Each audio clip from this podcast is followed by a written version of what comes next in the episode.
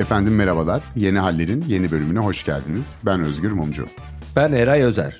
Bu bölümde astronomiden, gökbiliminden bahsedeceğiz.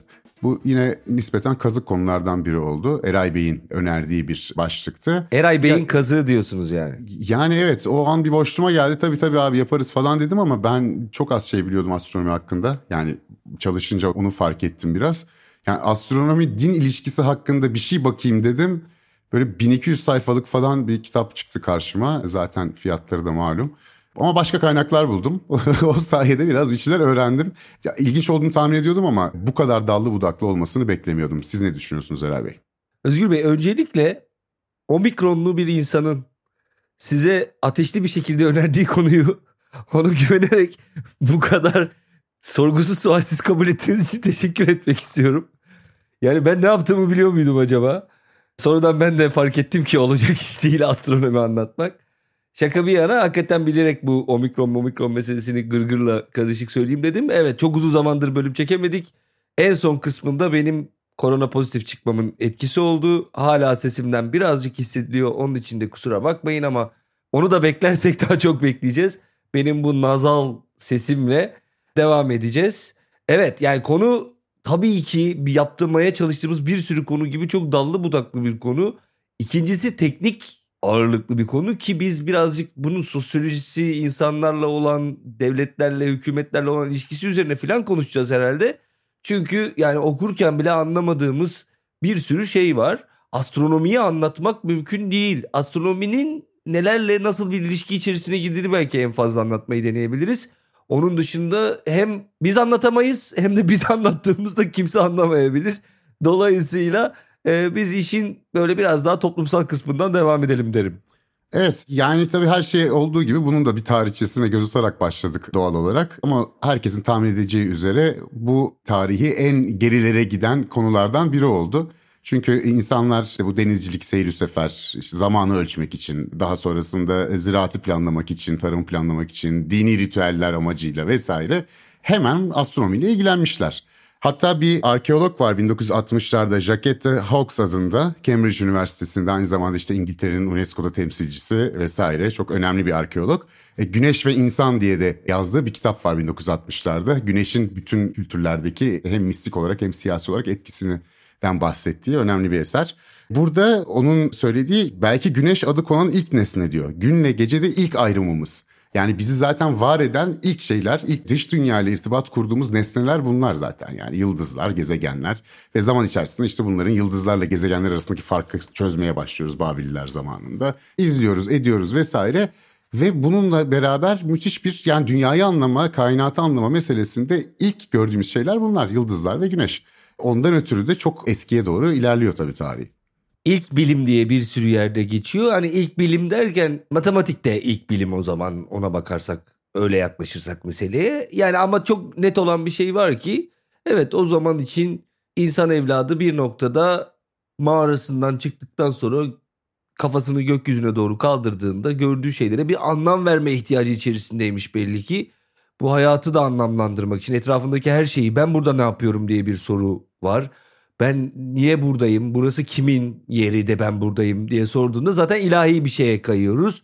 E ilahi sorularına cevap almak için de gökten medet umması, tanrıları genellikle yukarıda çok büyük çoğunlukla istisnalar var konumlandırması ve hani oraya baktıktan sonra önce diyor ki ya başıma gelenlerin bu gök katıyla bir ilişkisi olsa gerek.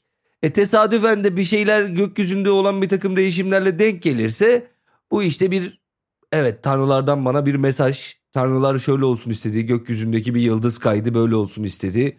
Efendime söyleyeyim bir şey daha fazla parladı, şarladı. İşte demek ki bana şöyle bir mesaj veriyorlar gibi bir durum var. Bir de tabii şimdi o dönemin gözlem mantığı da farklı. Biz geçen uydulardan bahseden bir bölüm çekmiştik. Daha doğrusu internetin çok hızlanması bunun içinde Elon Musk'ın bir projesi olduğu falan. Onları konuşurken Orada şeyi söylemiştik. Astronomların çok büyük bir sıkıntısı var. Çünkü gökyüzündeki bu ışık onların doğru gözlem yapmasının önüne geçiyor diye. Evet yani o zamanın gökyüzüsü de bugünün gökyüzüsü gibi değildir diye tahmin ediyorum. Hiçbir ışık yok dünya üzerinde. Yapay ışık yok. Doğal ışık da yok gerçi geceleri. Ayın kendi ışığı var, yıldızların ışığı var. Siz bunların altında hani böyle dağcılık yapanlar falan bilirler. Hem yüksekte olduğun için yani atmosferin daha temiz olduğu yerlerde olduğun için hem de o etrafta çok ışık olmadığı için dağda böyle samanyolunu falan inanılmaz şekilde görürsün. Dolayısıyla o zamandan itibaren gökyüzünü izlemek ve bir yorum yapmak, daha sonra belli bir gökyüzünün bilgisine ulaşmaya çalışmak artık insanların faaliyet alanlarından biri haline gelmiş ki çok önemli Özgür'ün söylediği gibi biz yıldızlarla gezegenler arasında bir ayrım yapmışız. Bakmışız ki bazıları yanıp yanıp sönüyor bazıları sabit bir ışık veriyor. Ha ikisi arasında bir fark var demek ki demiş insan evladı ve oradan ilerlemiş yürümüş gitmiş. Yıldızlar daha sonrasında genellikle yön bulma güneş ve ayın konumları ise zamanı belirlemede kullanılmaya başlamış ve hikaye böyle başlamış diyelim. Evet yani şeyde baktığında da bu mağara resimlerinde de bazı takım yıldızlara benzer resimler görebiliyorsun. Çok eski bir takım arkeolojik kalıntılarda da insanların hep yıldızlara meraklı olduğunu ve bu yıldızlar ve gezegenleri bir şekilde kayıt almak için tuttuklarını fark ediyoruz ve çok da hızlı ilerlemişler aslında. Yani milattan önce binlerde 2000'lerde Babil'de işte Merkür, Venüs, Mars, Jüpiter, Satürn tespit edilmiş ayrı ayrı ve gezegen oldukları da anlaşılmış. Hatta başka bir galaksi ihtimalinden de bahsedenler var. Bu defa Persler ve 964 senesinde bir astronom dumanlı bir leke olarak Andromeda galaksisini bile tespit edebiliyor. Yani hızlı bir gelişme var ve sürekli yıldızlarla haşır neşir bir kültürün içindeyiz zaten. Yani toplum o şekilde işliyor, inançlar o şekilde işliyor, tarım o şekilde işliyor, denizcilik o şekilde işliyor. E bunun sonucunda da yıldızlarla ilgili irtibatımız, ilgimiz gerçekten bunu ilk bilim olarak hatta ilk bilim de değil ana bilim yani onun içinde yaşıyoruz çünkü her şeyi de o belirliyor. İçinden din de çıkıyor daha sonra siyasi örgütlenme modelleri de çıkıyor işte teknoloji de çıkıyor ve felsefeyi de çok etkiliyor. Yani senin bu attığın kazık sebebiyle bugün son çalışma olarak Kant felsefesinde Kopernik devriminin yerinden bahseden bir şeyler vardı mesela. Hakikaten etkilemediği bir alanda olmuyor. Birazdan da bundan bahsederiz zaten. Tabii canım yani bir kere ya çok acayip bir şey. Yani ulus devletin kuruluş sürecine gitsek buluruz. Mesela Benedict Anderson'un Hayali Cemaatler diye çevrilen Imagine Communities kitabında haritayı anlatır. Haritanın nasıl bir millet ve devlet olmakla alakalı olduğunu. Keza takvim. Takvim bugün bir topluluğun oluşması için çok kritik bir şey. Niye çok kritik bir şey? Ortak bir payda yaratıyorsun işte şu günde şunu kutlayacağız diyorsun. Şu günde hasat yapacağız diyorsun. Şu günde ürünleri bağ bozacağız diyorsun. Bir şekilde takvim ve haritanın oluşumu zaten birebir astronomiyle ilgili ve bu ikisi bugün aidiyet kimlik ulus devlet sonrasında onun öncesinde de yani illa ulus devlet kurmaya gerek yok. Daha önceye de gidelim. Kabile olmak da böyle bir şey yani. Özel günlerimiz olacak kendimize ait vesaire. Tarihsel olarak bir şey bir not daha ekleyeyim. Mesela milattan önce 8000'lerde İskoçya'nın Aberdeenshire bölgesi yakınlarında Warrenfield diye bir yer var. Yani 8000'e gidiyor. Bir takvim olduğu düşünülüyor bunun, bu yapının. Ve bu yapı, bu tarihi yapı, bu antik yapı o zamanın insanların bir kendince ürettiği bir takvim milattan önce 8000. Keza Göbekli Tepe'de de benzer bir durum söz konusu. İnsanın yerleşik hayata geçmesiyle birlikte ilk düzenlediği şeylerden bir tanesi zaman olmuş. Zamanı regüle etmek çok önemli. İki tane şey var dedik ya en temel astronomide. Bir tanesi konum bulmak yani dünya üzerindeki konumunu da bulmak. Çok kritik. Nereye doğru gidiyorum, nereden gidiyorum. İkincisi de zamanı düzenlemek. Saatleri ayarlama enstitüsüne dönecek olursak o kadar önemli bir görev ki aslında. Mesela bugün kullandığımız takvim miladi takvim. Bunun aynı zamanda kültürler arası tahakküm ilişkisiyle de alakası var. Yani Gregorian takvimden Ömer Hayyamlar Celali takvimine geçiyorlar. Atlayarak anlatıyorum biraz ama yeri geldi diye söyleyeyim dedim. O o zamanki gücü aynı zamanda temsil eden bir şey. Kendi zaman kavramını senin dışındaki ülkelere, topluluklara, toplumlara, imparatorluklara da dayatıyorsun aslında. Diyorsun ki bundan sonra ne bileyim ben işte yıl 12 aydır diyorsun. Hafta 7 gündür diyorsun. Neyse yani. Bu aslında tamamen kültürel bir hegemonik ilişki toplumlar arası baktığında.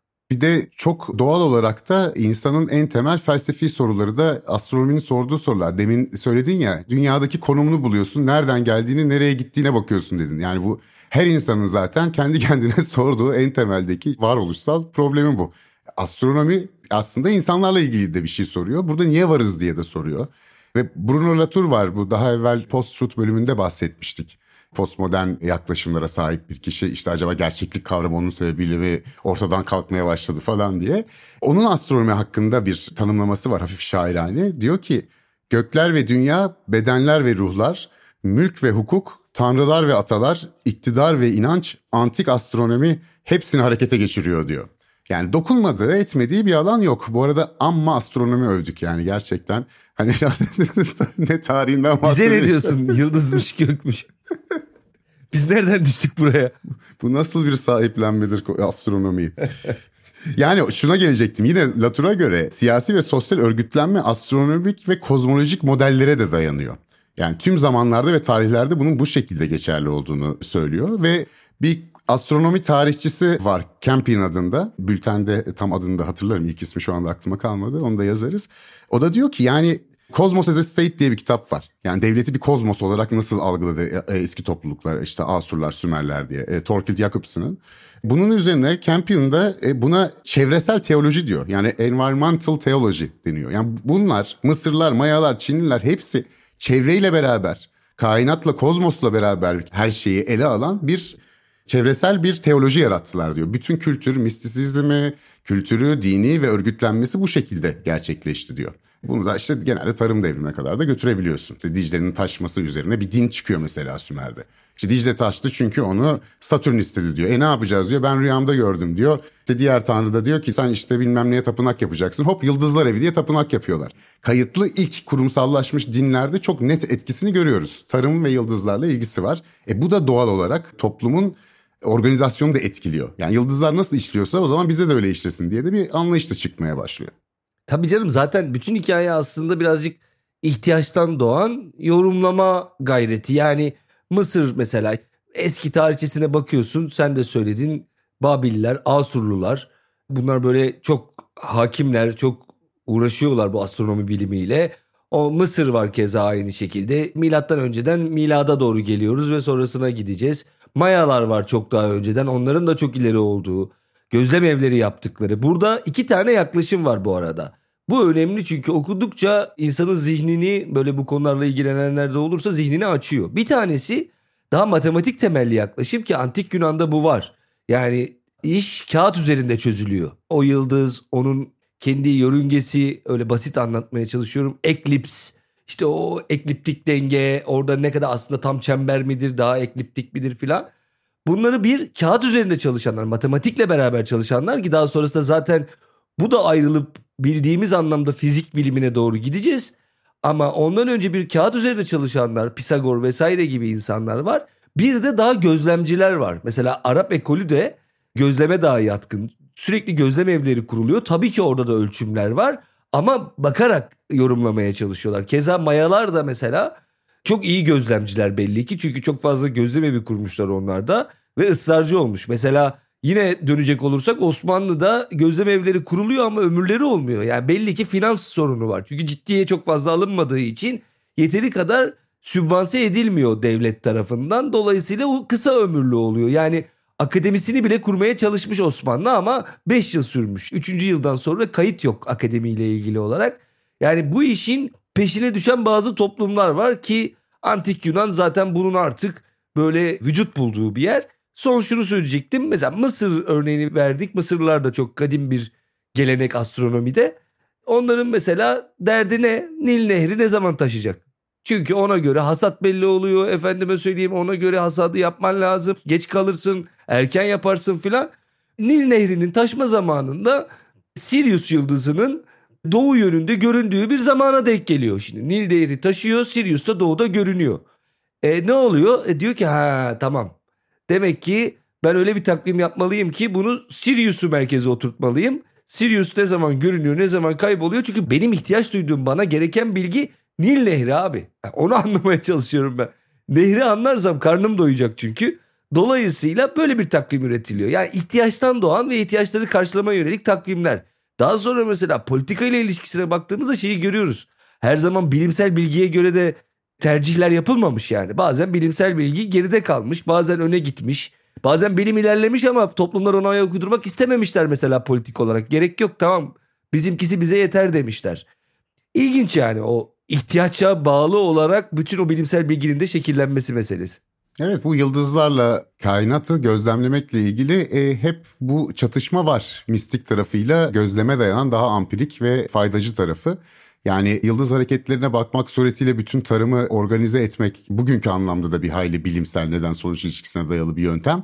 Ama mesela Augustus'un yaptığı gibi Sezar öldükten kısa bir süre sonra bir e, kuyruklu yıldız geçiyor. Augustus da ha Sezar'ın yıldızı bakın gördünüz mü tanrı oldu deyip kendi çıkarına kullanıyor.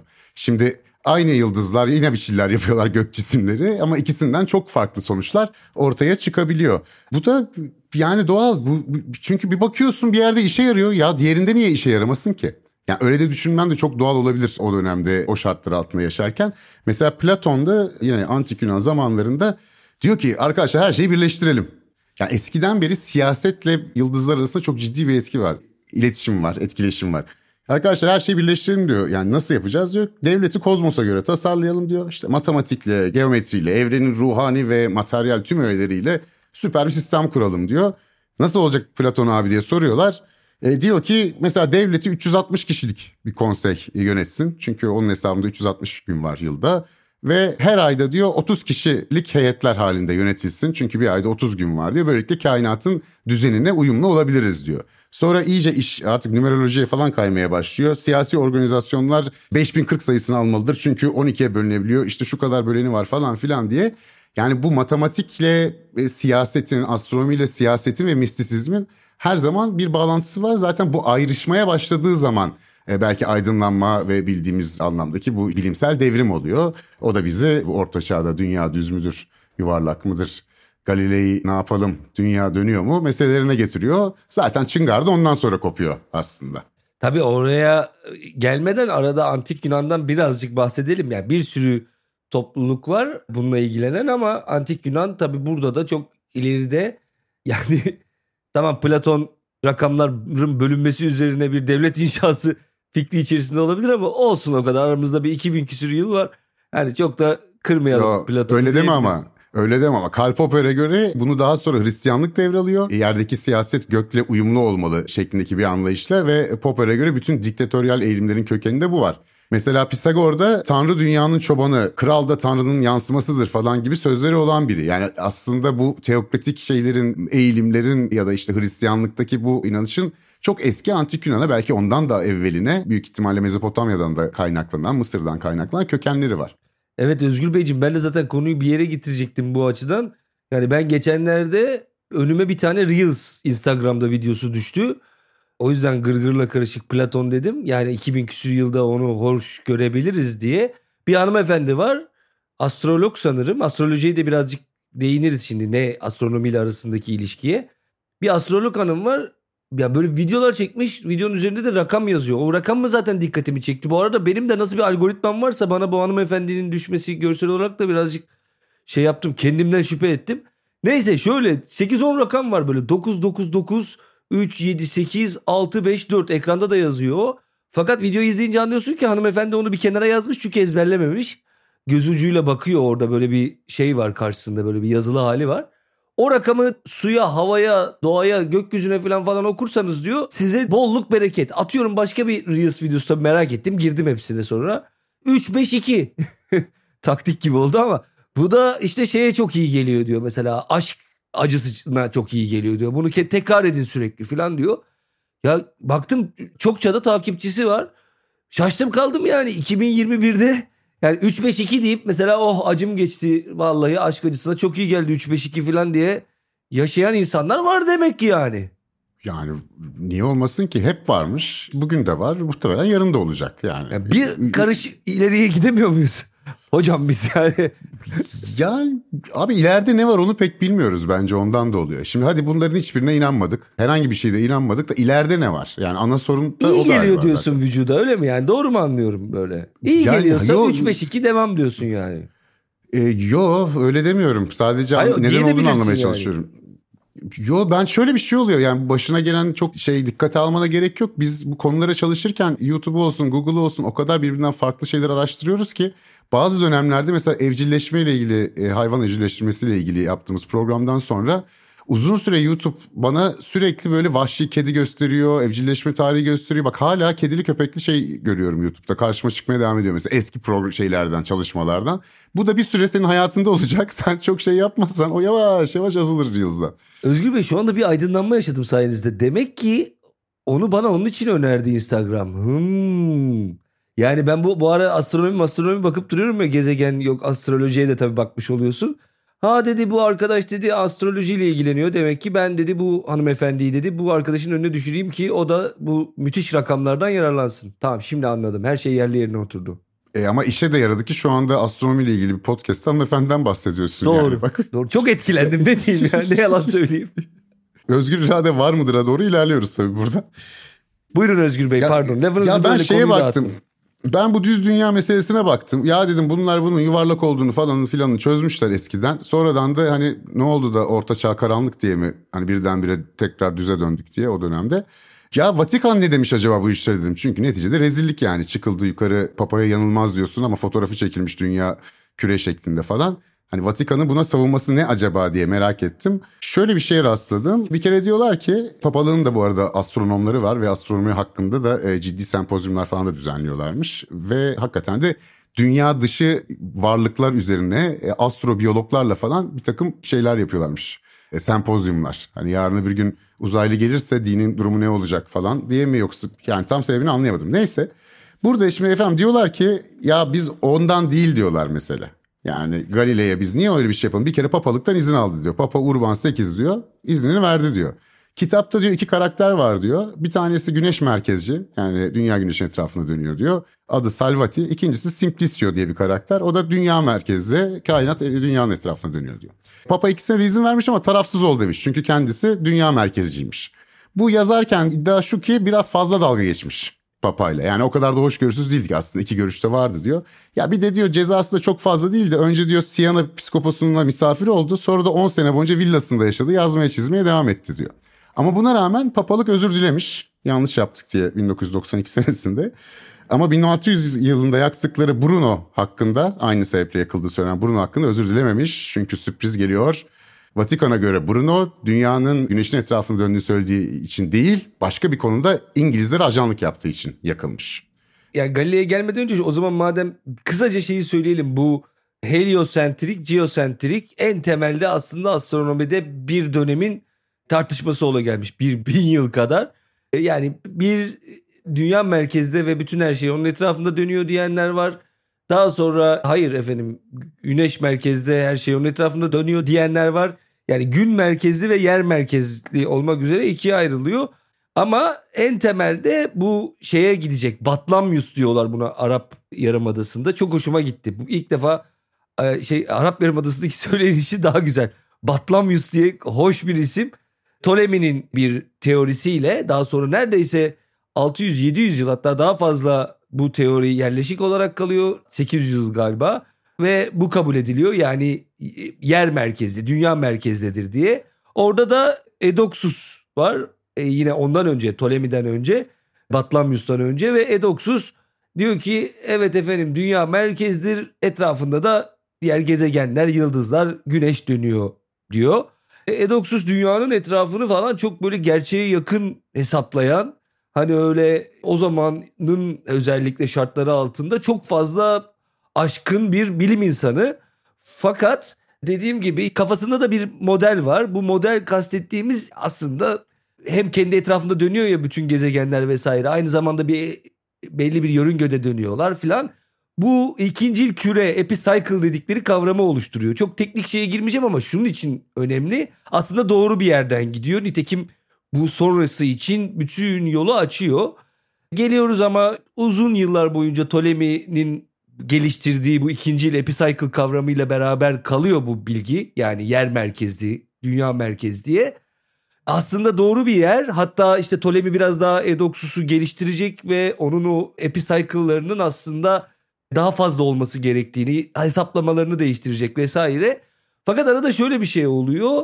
Ya diyorlar ki ya bu e, ikincil çember epicycle'ı hesapladıklarında bugün astrolojiye çok meraklı insanların yakından bildiği bu gezegenlerin dünya etrafındaki hareketinde bir geri hareket var. Retro var yani. geldik meşhur şeye Merkür Retrosu'na.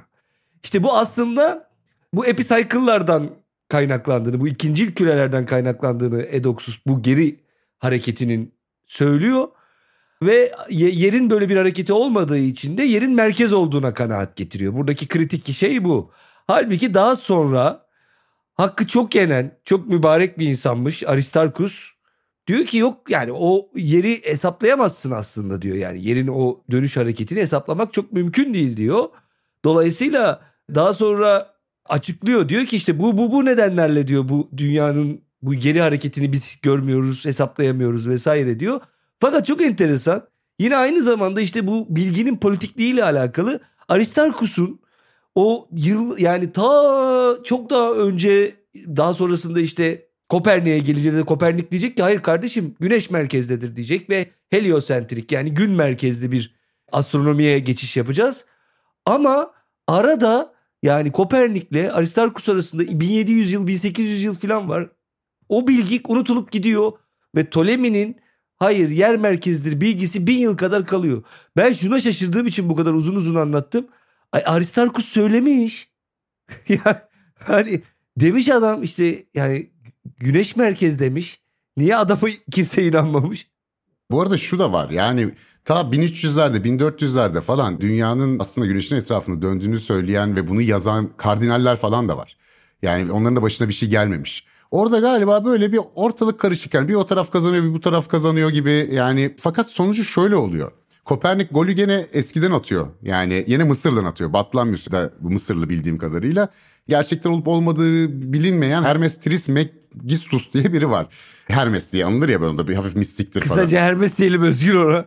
Ona Hermes diyeceğiz abi. Onun da şeyi var. Ona yapacak hiçbir şey yok. İbrahim İbo gibi değil. Diğeri söylenecek bir şey değil yani. Yok yok ya. Trismegistus'la zorlanacağız. Hermes şöyle bir şey yazmış. O da işte astronom kendi döneminin falan filan. Güneş görünür tanrıdır demiş. Kopernik de oradan yakalamış ikna etmek için de o eski meseleyi zaten anlatıyor hani bilimsel olarak neden dünyanın güneşin etrafında döndüğünü de.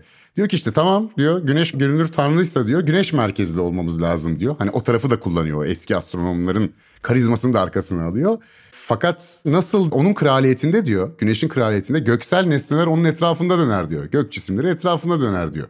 Bu da siyasi Kopernikçiliğe yol açıyor ve birdenbire mutlakiyetçi monarşilerin en seveceği şey ortaya çıkıyor. Tamam diyor ya biz de kainatla uyumluyuz kardeşim diyor. Ben güneş kralım diyor. Değil mi o Fransızların Louis'i falan. Etrafımızda size dönelim diyor. Bu güzel yani ilahi düzen aynı zamanda kozmik bir düzen oluyor ve mutlaklaşıyor iktidar. Yani astronomideki bu bilimsel iyi bir keşif bir anlamda monarşinin de mutlaklaşmasına yol açıyor ve bunun da meşrulaşmasına. Ama bu bilimsel gelişmenin de ne zaman ne yapacağı hiç belli olmuyor. E sen şimdi bunu buldun Kopernik güneşin merkezde olduğunu falan çok güzel. O devinimleri, mevinimleri e, Isaac Newton da bunu inceliyor birkaç zaman sonra artık 1600'lerin sonlarına doğru. O da neyi buluyor? Hareketin yasalarını buluyor. Ve aynı zamanda yer çekiminin formülize ediyor. Yani kafasına elma düşüyor da yani hep elma düştüğü için hani birisinin onun formülizasyonunu yapması lazım. Onu yapıyor. Bu neye yol açıyor?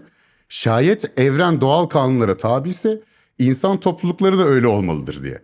Yani kral da düz insan da aynı kanunlara tabi diyor. Yani her şey aynı kanunlara tabi ise. Birdenbire o mutlakiyetçilik yine aslında Kopernik'in ortaya çıkarttığı ilkelerden hareketle Newton'un yaptıklarıyla bambaşka bir yere doğru evriliyor. Çünkü John Locke Newton'un yakın arkadaşı ve Doğal Haklar kitabını o sırada yazıyor ve insan haklarından bahsedilmeye başlanıyor ilk defa. Ve insan hakları doğaya içkindir, kainatın kumaşına işlenmiştir fikri geliyor. Devam ediyor. Amerika, İngiltere, Fransa oradaki tüm radikaller Newtoncu olmaya başlıyorlar. Herkes Newton'u okuyor. Doğal kanunlar diyor. O zaman bizde de bunun olması lazım. Voltaire kitabı hem çeviriyor Fransızcaya. Bu arada Voltaire'in sevgilisi Emile Duchat'le matematikle ilgili kısımları çeviriyor. Voltaire'in kafa pek basmıyor o kısma diye. Onu da altını çizelim ama çok az bahsediliyor bundan. O çeviriyor bu çeviriyor falan. Ya en sonunda öyle bir hale geliyor ki 1687 senesinde Newton'un Principia Mathematica yani matematik prensipleri kitabı 8 defa basılmakla kalmıyor popüler bilim kitabı haline getiriliyor, sadeleştiriliyor. 40 defa İngilizce, 17 defa Fransızca, 11 defa Latince, 3 defa Almanca, Portekizce, İtalyanca bütün Avrupa'ya yayılmaya başlıyor. Ve mutlak monarşiye karşı bir isyan ortaya çıkıyor. Mesela Auguste Comte, sosyolojinin kurucusu denilen Auguste Comte işte pozitivizmin. Diyor ki işte bu Kepler, Galileo, Newton evreni anlama konusunda devrim yaptı. Ama siyasi örgütlerimiz orta çağdan kalma. Bunu değiştirmeliyiz diyor. Mesela sosyoloji de buradan başlıyor deniyor. Madem evrenin kuralları var o zaman toplumun da kuralları olmalıdır. Bir adım daha ileri gidiyoruz. Bir iddiaya göre yani böyle de bir yorum tarzı var. Psikoloji de 1800'lerin başında İngiliz filozof Gilbert Ryle'a göre Newton'un gök cisimleri mekaniği karşılığında belirdi diyor. Maddenin kuralları varsa ruhun da kuralları olmalıdır diye. Hatta Alman fizikçi ve doktor Hermann von Helmholtz diye bir ismiyle böyle öh diye bir abimiz var. O da diyor ki onun aracılığıyla diyor da tıp dünyasına yansıdı bu kavramlar. Neler? Normallik, sapma, baskılama. Bütün bunlar aslında Newton'un kurmuş olduğu dünyadaki bir astronomi terminolojisi. Yani psikolojinin kurulmasında, sosyolojinin kurulmasında ve mutlak monarşiye karşı durulmasında. Hatta Kant'ın akıl nereye kadar gidebilir, neyi tecrübe edebiliriz, efendim inancın bittiği yerde mi başlar bilgi falan gibi bir takım tartışmalar içine girmesine de yol açıyor. Yani ortalığa bir bomba bırakmışlar ve darmadağın olmuş gerçekten ortalık. Newton'un bu kadar önemli olduğunu ben farkında değildim. Son şunu söyleyeceğim sana sözü sana bırakacağım uzattım. Yani Voltaire böyle bir insan bin yılda bir gelir diyor. Gerçekten de birçok şeyin temelinde Newton olduğunu ben bu vesileyle anlamış oldum. Maşallah Newton'a. Tam da ben de burada şeyi söyleyeceğim ama mesela Newton'da bugün saydığın teorilerin hepsinde mekaniğin gelişmesinde kütle çekimi vesaire teorilerinde filan bütün bu teoremleri oluştururken o da dönüp mesela yine Kepler'e bakıyor. Kepler deyince aslında Tycho Brahe diye öğrencisi olduğu Danimarkalı astronomdan bahsetmiş oluyoruz. Ondan bahsedince de zaten Kopernik'ten, Kopernik'ten bahsedince Aristarkus'a gitmiş oluyoruz. Ucu bucağı böyle geriye doğru gidiyor. Kepler'e bakıyor. Kepler'in teoreminde diyor ki ha bunlar böyle dönüyorsa işte bu merkez kaç kuvveti vesaire burada diyor aralarında bir çekim olması lazım diyor. Yani aslında orada Kepler'in astronomik bilgisi Newton'un yani o elma melma aslında hikaye. Gökyüzünden bakıp ha bir dakika bunlar gökyüzünde duruyorsa bir şeyin bunları tutuyor olması lazım mevcut pozisyonlarında ve bu pozisyonda birbirleriyle arasında bir ilişki var. Niye kopup da gitmiyor bu güneşin etrafında belli bir yerde dönmeye devam ediyor diyor. Demek ki güneş bunu çekiyor diyor. Veyahut da ay işte dünya tarafından çekiliyor diyor. Dolayısıyla Kepler Newton'u besliyor. Yani biz burada okuyarak şunu bulmuş olduk ve heyecanlandık Özgür Beyciğim. Aa her şey aslında gözlem ve sonrasında bunun hayata geçmesi ve birbiriyle bağlantılı bilim dediğin şeyin aslında tek bir kökenden tek abi, bir gözlemden çıktığını görmüş olduk. Abi oraya girme biteriz çünkü ondan sonra efendim sezginin rolü nedir? Efendim çeşitli konseptlerle kategorize edilmemiş sezgi e, bir bilgi çeşidi midir falan gibi artık benim hiç anlamadığım yerlere doğru ilerliyoruz. Ben orada bayağı şey devre kapanıyor. Ya bu yani Newton çok değiştiriyor hakikaten bu siyaseti, her şeyi vesaireyi ve hakikaten de ilginç. Yani Kopernik'in bulduğu üzerine inşa ediliyor. İşte Kepler'den geçerek Newton'un bulduğu. Newton'un bulduğu böyle bir siyasi dalgalanmaya yol açarken Kepler'in bulduğu aslında tam tersi bir şeye de yol açabiliyor. Bugün de benzer durumlarla karşı karşıya olduğumuz ileri sürülüyor. Mesela Einstein'ın ne buldu? Göreliliği buldu değil mi? Yani Newton mekaniğini açtık abi artık görelilik var. Ondan sonra da kuantumlara ilerledik falan. Meşhur bir Sokal aldatmacası diye hadise vardır. Nedir bu? Social Text diye bir postmodern sosyal bilimler dergisine bir fizikçi olan Alan Sokal uydurma bir makale gönderir. Postmodernizm taraftarlarının içine ne olduğuna bakmadan abuk subuk şeyler yazdıklarını, her şeyi de basabildiklerini gösterebilmek için hakikaten de makalesi basılır. Çok da uzun bir tartışmadır bu postmodernlerle daha pozitivistler arasında. E, Sokal diyor ki Einstein'ın göreliliği postmodern teorisyenler tarafından kültürel görelilik için kullanıldı. Yani şayet evrenin tek bir merkezi yoksa kültürün de yoktur. O zaman mesela insan haklarının evrensel olduğunu nasıl söyleyebiliriz? O batı toplumunun dayattığı bir kategoridir. Birçok toplumda farklı olabilir şeklinde. Yani insan hakları derslerinde de teorik kısmında anlatılır. Mesela buna yol açtı diyor Einstein'ın göreliliği. Virginia Woolf'un eserleri incelenmiş. Sürekli siyasi güvensizlik için metafor olarak evrenin genişlemesini ve sonsuz galaksilerin olduğu fikrinin yarattığı dehşetten bahsediyor mesela. Yani edebiyata da yani işte bulunuyor bu işler 1920'lerin başında Virginia Woolf'un eserlerine hemen yansıyor. Ha evren patlamış, büyüyormuş, genişliyormuş, başka galaksiler de varmış. Siyasetle de çok yakın bir bağlantısı var. Günümüzde de bu iklim meselesindeki duyarlılığın gelişmesi gibi birçok konuda şu söyleniyor. Yani dünyanın uzaydan fotoğrafını çekilmesinden sonra küresel köy kavramının ortaya çıktığı e, söyleniyor. Yani iz düşümü aynı zamanda. Dini, ırksal ayrımcılığa, siyasi sınırlara reaksiyonu arttırdı diyor. Bu da işte 60'ların sonuna doğru geliyoruz. hakikaten de bu kavramlar çok şey yapıyor, e, etkiliyor bizim bilincimizi ve dünyayı kavrayışımızı. Mesela kuantum mekaniğinden artık bahsediyoruz. Bundan hareketle geleneklere karşı bireysel özgürlüklerden yana akımlar da güçlenebiliyor. Yani elimizdeki araç neyse, bilimsel olarak geldiğimiz yer neyse kendimize de o şekilde bakıyoruz. Yani yıldızlara nasıl bakıyorsak biraz toplumun işleyişine ve ya da kendi psikolojimize de o araçlarla bakmak gibi bir alışkanlığımız var demek ki. Evet. Tam buradan şöyle bir yere doğru konuyu çevireyim süre itibariyle mecburen yani aslında burası çok ilginç ve üzerine çok fazla konuşulabilecek bir nokta.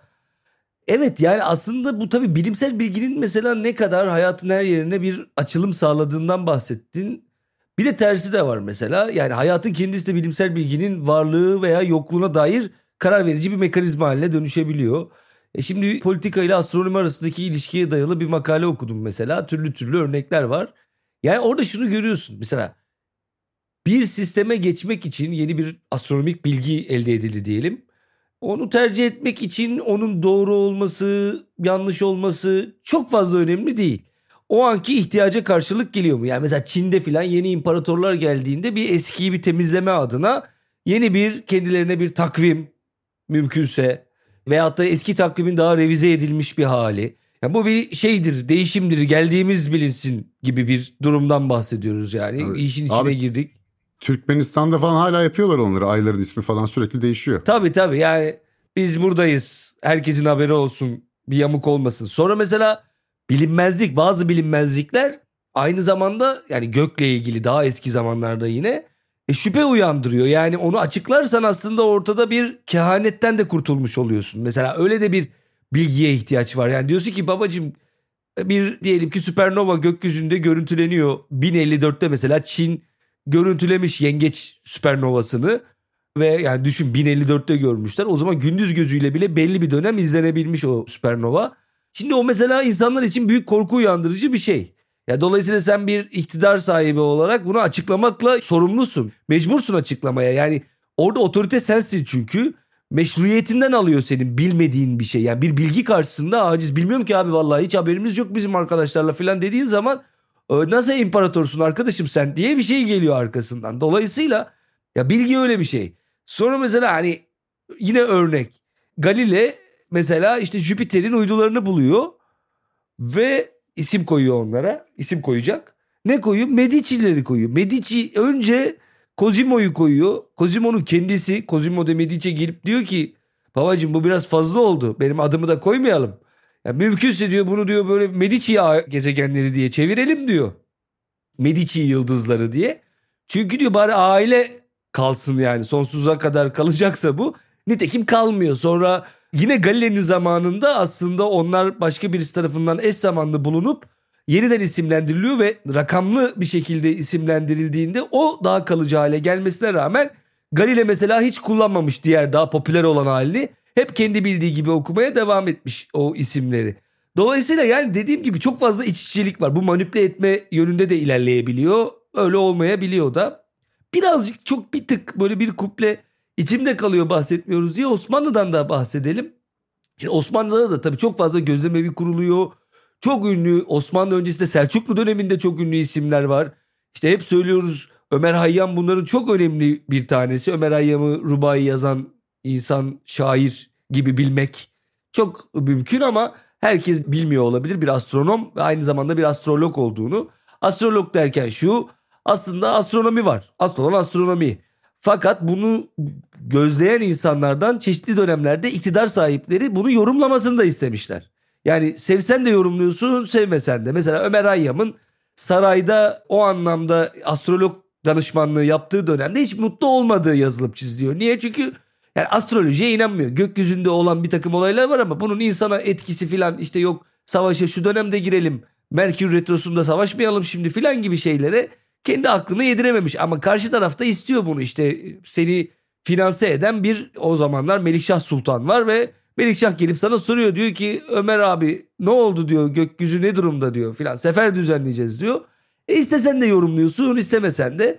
Tarihte Osmanlı'ya filan da baktığımızda şey görüyoruz. Allah'tan bizde böyle beşeri olanı çok güvenilmiyor tamam mı?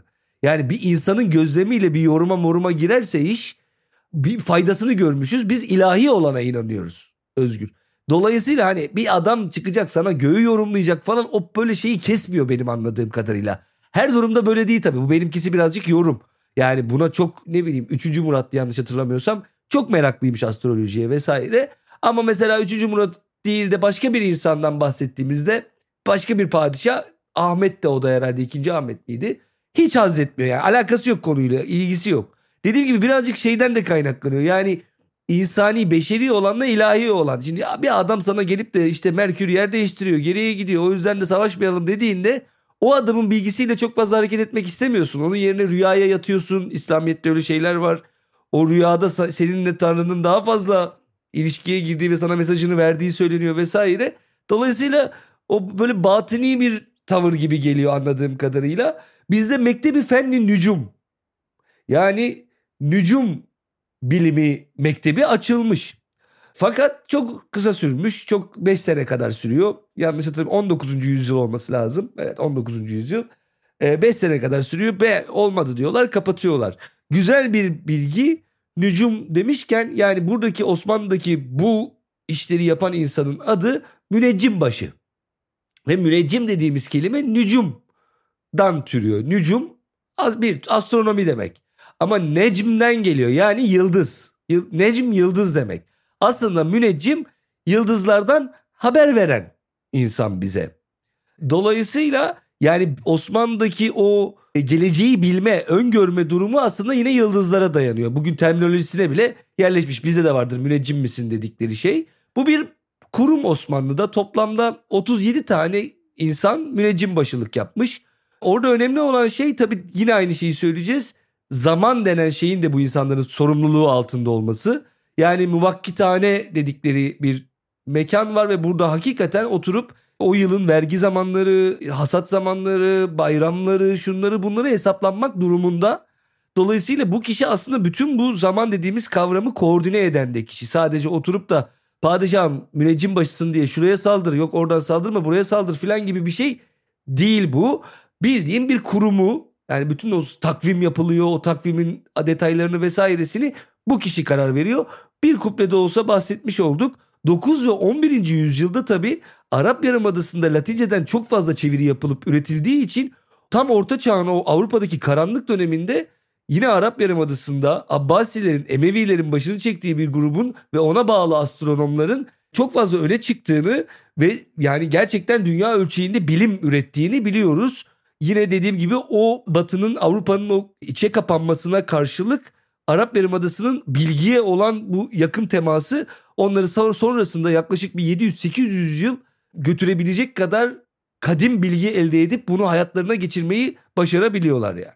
Ama işte bu işi Kopernik'e bağlayamazsan Newton'a, Newton'a bağlayamazsan Einstein'a bağlayamıyorsun. Öyle kalıyoruz işte. İşte efendim Takıyüddin'in rasathanesi neden yıkıldı? Deprem oldu da mı yıkıldı? Siyasi çekişmeden de yıkıldı vesaire.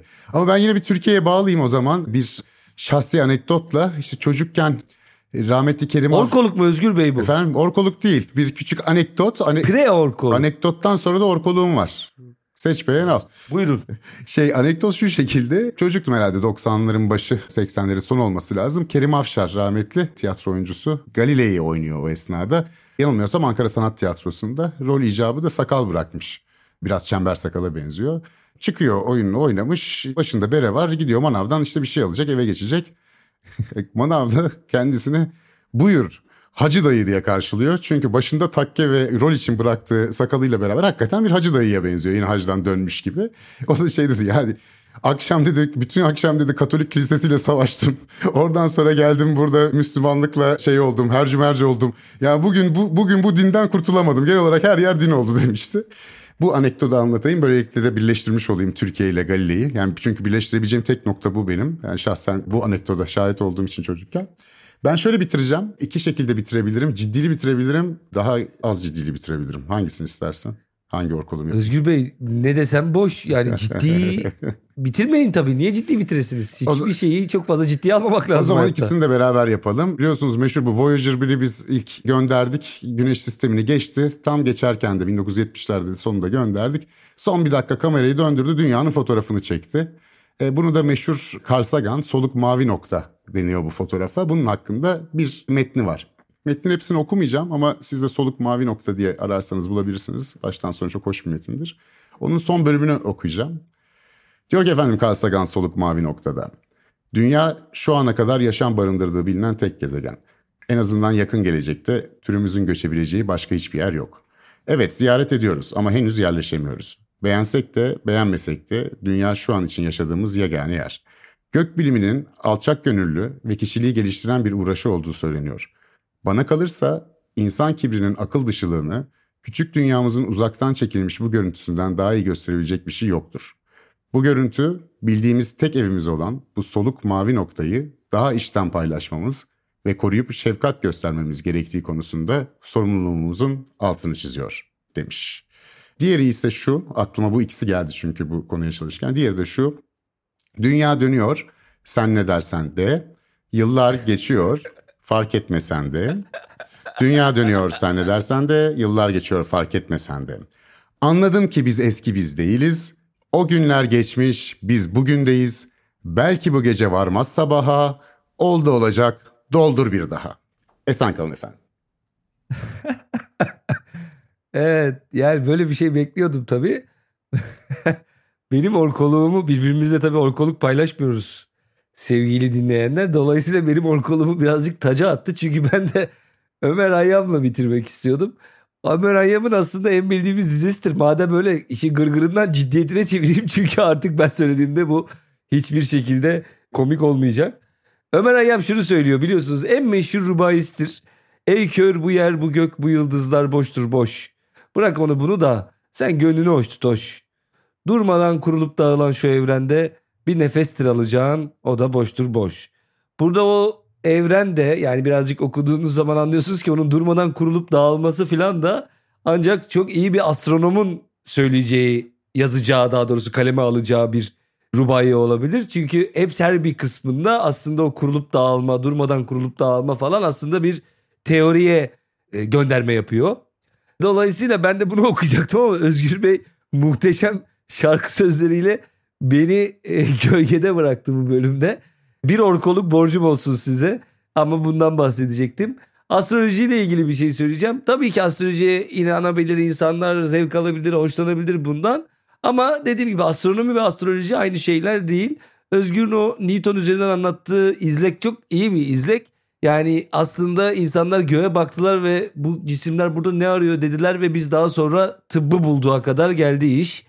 Yani tıpla ilgili bir bilgiye ulaşmak için göğe bakmamız gerekiyordu. Hayat biraz böyle. Bu pozitif bilimde kalmakta fayda var diyorum efendim. Görüşmek üzere. Kalın sağlıcakla.